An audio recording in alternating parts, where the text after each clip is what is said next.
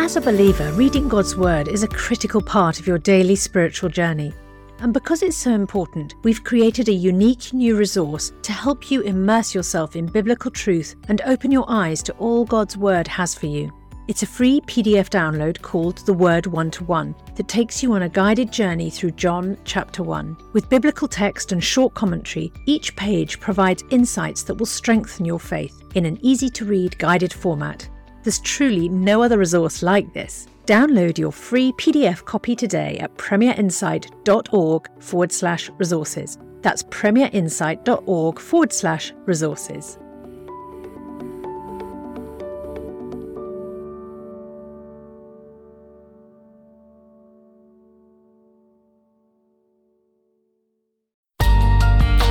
The Bible in a Year, bringing the Word to life.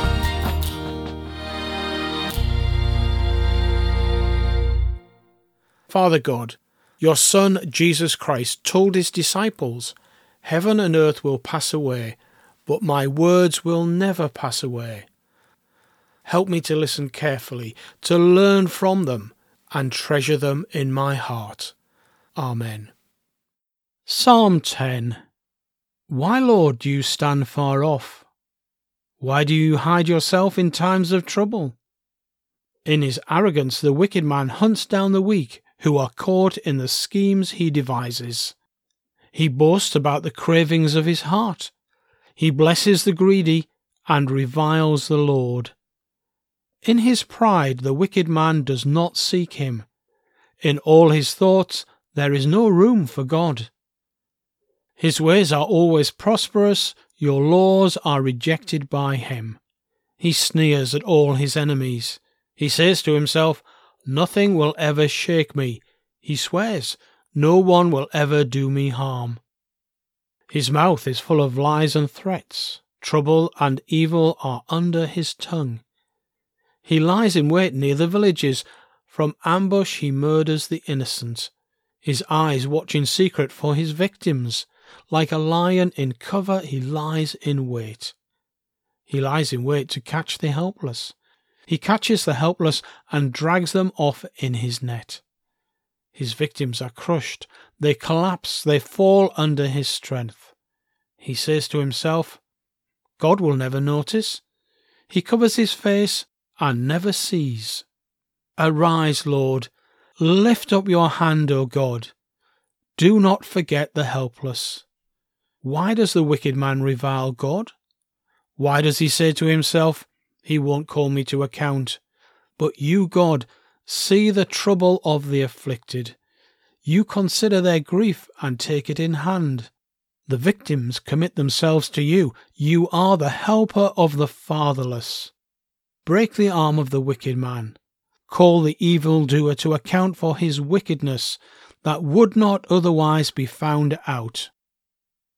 The Lord is King for ever and ever. The nations will perish from his land. You, Lord, hear the desire of the afflicted. You encourage them, and you listen to their cry, defending the fatherless and the oppressed, so that mere earthly mortals will never again strike terror. Acts chapter 26. Then Agrippa said to Paul, You have permission to speak for yourself. So Paul motioned with his hand and began his defense. King Agrippa, I consider myself fortunate to stand before you today as I make my defense against all the accusations of the Jews, and especially so because you are well acquainted with all the Jewish customs and controversies. Therefore, I beg you to listen to me patiently the Jewish people all know the way I have lived ever since I was a child, from the beginning of my life in my own country, and also in Jerusalem. They have known me for a long time and can testify, if they are willing, that I conformed to the strictest sect of our religion, living as a Pharisee. And now it is because of my hope in what God has promised our ancestors that I am on trial today. This is the promise our twelve tribes are hoping to see fulfilled. as they earnestly serve God day and night. King Agrippa, it is because of this hope that these Jews are accusing me. Why should any of you consider it incredible that God raises the dead? I too was convinced that I ought to do all that was possible to oppose the name of Jesus of Nazareth, and that is just what I did in Jerusalem.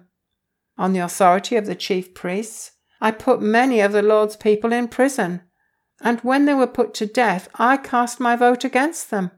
Many a time I went from one synagogue to another to have them punished, and I tried to force them to blaspheme. I was so obsessed with persecuting them that I even hunted them down in foreign cities. On one of these journeys, I was going to Damascus with the authority and commission of the chief priests. About noon, King Agrippa, as I was on the road, I saw a light from heaven, brighter than the sun, blazing around me and my companions. We all fell to the ground, and I heard a voice saying to me in Aramaic, Saul, Saul, why do you persecute me? It is hard for you to kick against the goads. Then I asked, Who are you, Lord? I am Jesus whom you are persecuting, the Lord replied. Now get up and stand on your feet. I have appeared to you to appoint you as a servant and as a witness of what you have seen and will see of me. I will rescue you from your own people and from the Gentiles I am sending you to them to open their eyes and turn them from darkness to light, and from the power of Satan to God, so that they may receive forgiveness of sins and a place among those who are sanctified by faith in me. So then, King Agrippa, I was not disobedient to the vision from heaven, first to those in Damascus, then to those in Jerusalem and in all Judea and then to the Gentiles, I preached that they should repent and turn to God and demonstrate their repentance by their deeds. That is why some Jews seized me in the temple courts and tried to kill me. But God has helped me to this very day. So I stand here and testify to small and great alike.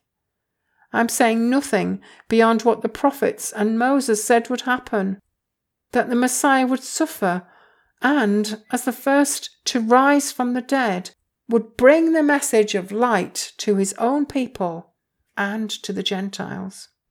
At this point, Festus interrupted Paul's defence. You are out of your mind, Paul, he shouted. Your great learning is driving you insane. I'm not insane, most excellent Festus, Paul replied. What I'm saying is true and reasonable.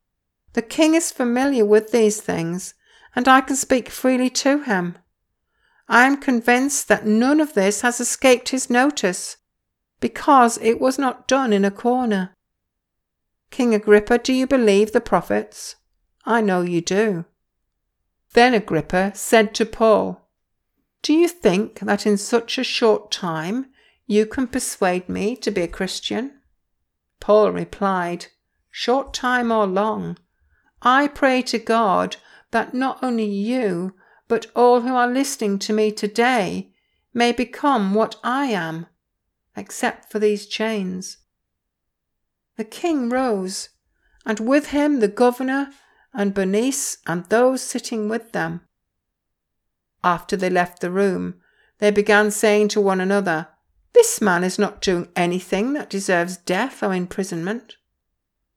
Agrippa said to Festus, This man could have been set free if he had not appealed to Caesar. Esther chapter 3 After these events, King Xerxes honoured Haman, son of Hammedatha the Agagite, elevating him and giving him a seat of honour higher than that of all the other nobles. All the royal officials at the king's gate knelt down and paid honour to Haman, for the king had commanded this concerning him. But Mordecai would not kneel down or pay him honour. Then the royal officials at the king's gate asked Mordecai, Why do you disobey the king's command? Day after day they spoke to him, but he refused to comply. Therefore they told Haman about it, to see whether Mordecai's behavior would be tolerated, for he had told them he was a Jew. When Haman saw that Mordecai would not kneel down or pay him honor, he was enraged. Yet having learned who Mordecai's people were, he scorned the idea of killing only Mordecai. Instead, Haman looked for a way to destroy all Mordecai's people, the Jews, throughout the whole kingdom of Xerxes. In the twelfth year of King Xerxes, in the first month, the month of Nisan, the pur, that is, the lot, was cast in the presence of Haman to select a day and month, and the lot fell on the twelfth month, the month of Adar. Then Haman said to King Xerxes, There is a certain people dispersed among the peoples in all the provinces of your kingdom who keep themselves separate. Their customs are different from those of all other people, and they do not obey the king's laws. It is not in the king's best interest to tolerate them. If it pleases the king, let a decree be issued to destroy them, and I will give ten thousand talents of silver to the king's administrators for the royal treasury.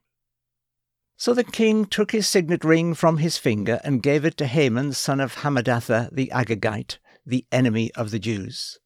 Keep the money, the king said to Haman, and do with the people as you please. Then, on the thirteenth day of the first month, the royal secretaries were summoned. They wrote out in the script of each province and in the language of each people all Haman's orders to the king's satraps, the governors of various provinces, and the nobles of the various peoples. These were written in the name of King Xerxes himself and sealed with his own ring. Dispatches were sent by couriers to all the king's provinces with the order to destroy, kill, and annihilate all the Jews, young and old, women and children, on a single day, the thirteenth day of the twelfth month, the month of Adar, and to plunder their goods. A copy of the text of the edict was to be issued as law in every province and made known to the people of every nationality so that they would be ready for that day. The couriers went out, spurred on by the king's command, and the edict was issued in the citadel of Susa. The king and Haman sat down to drink, but the city of Susa was bewildered. Esther chapter 4 when Mordecai learned of all that had been done, he tore his clothes, put on sackcloth and ashes, and went out into the city wailing loudly and bitterly. But he went only as far as the king's gate, because no one clothed in sackcloth was allowed to enter it. In every province to which the edict and order of the king came, there was great mourning among the Jews, with fasting, weeping, and wailing many lay in sackcloth and ashes. When Esther's eunuchs and female attendants came and told her about Mordecai, she was in great distress. She sent clothes for him to put on instead of his sackcloth, but he would not accept them. Then Esther summoned Hathach, one of the king's eunuchs, assigned to attend her, and ordered him to find out what was troubling Mordecai and why. So Hathach went out to Mordecai in the open square of the city in front of the king's gate. Mordecai told him everything that had happened to him, including the exact amount of money Haman had promised to pay into the royal treasury for the destruction of the Jews.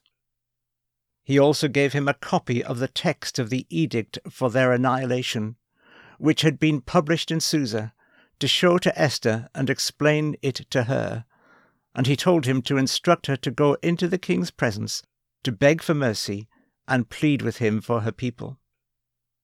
Hathach went back and reported to Esther what Mordecai had said. Then she instructed him to say to Mordecai, All the king's officials and the people of the royal provinces know that for any man or woman who approaches the king in the inner court without being summoned, the king has but one law that they be put to death, unless the king extends the gold sceptre to them and spares their lives. but thirty days have passed since I was called to go to the king. When Esther's words were reported to Mordecai, he sent back this answer Do not think that because you are in the king's house, you alone of all the Jews will escape. For if you remain silent at this time, relief and deliverance for the Jews will arise from another place, but you and your father's family will perish. And who knows but that you have come to royal position for such a time as this? Then Esther sent this reply to Mordecai Go, gather together all the Jews who are in Susa, and fast for me. Do not eat or drink for three days, night or day. I and my attendants will fast as you do. When this is done, I will go to the king, even though it is against the law, and if I perish, I perish. So Mordecai went away and carried out all of Esther's instructions. Esther chapter 5 On the third day, Esther put on her royal robes and stood in the inner court of the palace in front of the king's hall. The king was sitting on his royal throne in the hall facing the entrance. When he saw Queen Esther standing in the court, he was pleased with her and held out to her the gold sceptre that was in his hand. So Esther approached and touched the tip of the sceptre. Then the king asked, What is it, Queen Esther? What is your request? Even up to half the kingdom it will be given you. If it pleases the king, replied Esther, let the king, together with Haman, come today to a banquet I have prepared for him. Bring Haman at once, the king said, so that we may do what Esther asks. So the king and Haman went to the banquet Esther had prepared. As they were drinking wine, the king again asked Esther, Now what is your petition? It will be given you. And what is your request? Even up to half the kingdom, it will be granted. Esther replied, My petition and my request is this. If the king regards me with favour, and if it pleases the king to grant my petition and fulfil my request, let the king and Haman come tomorrow to the banquet I will prepare for them. Then I will answer the king's question. Haman went out that day happy and in high spirits.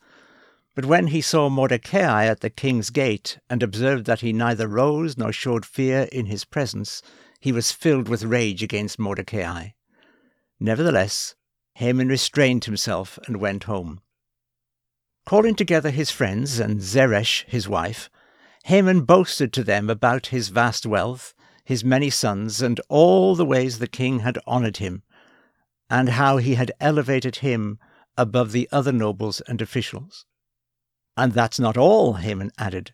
I'm the only person Queen Esther invited to accompany the king to the banquet she gave, and she has invited me along with the king tomorrow. But all this gives me no satisfaction as long as I see that Jew Mordecai sitting at the king's gate. His wife Zeresh and all his friends said to him, Have a pole set up, reaching to a height of fifty cubits, and ask the king in the morning to have Mordecai impaled on it. Then go with the king to the banquet and enjoy yourself. This suggestion delighted Haman, and he had the pole set up. Father God, Thank you for loving me. I confess I can get wrapped up in my life. Please help me to focus my heart and mind on you. Teach me to trust and to hope in you. May I live my life for you today. Amen. For more resources to help you bring the word to life, go to premier.org.uk forward slash Bible. This reading has been taken from the NIV Bible Biblica and is published by Hodder and Stoughton.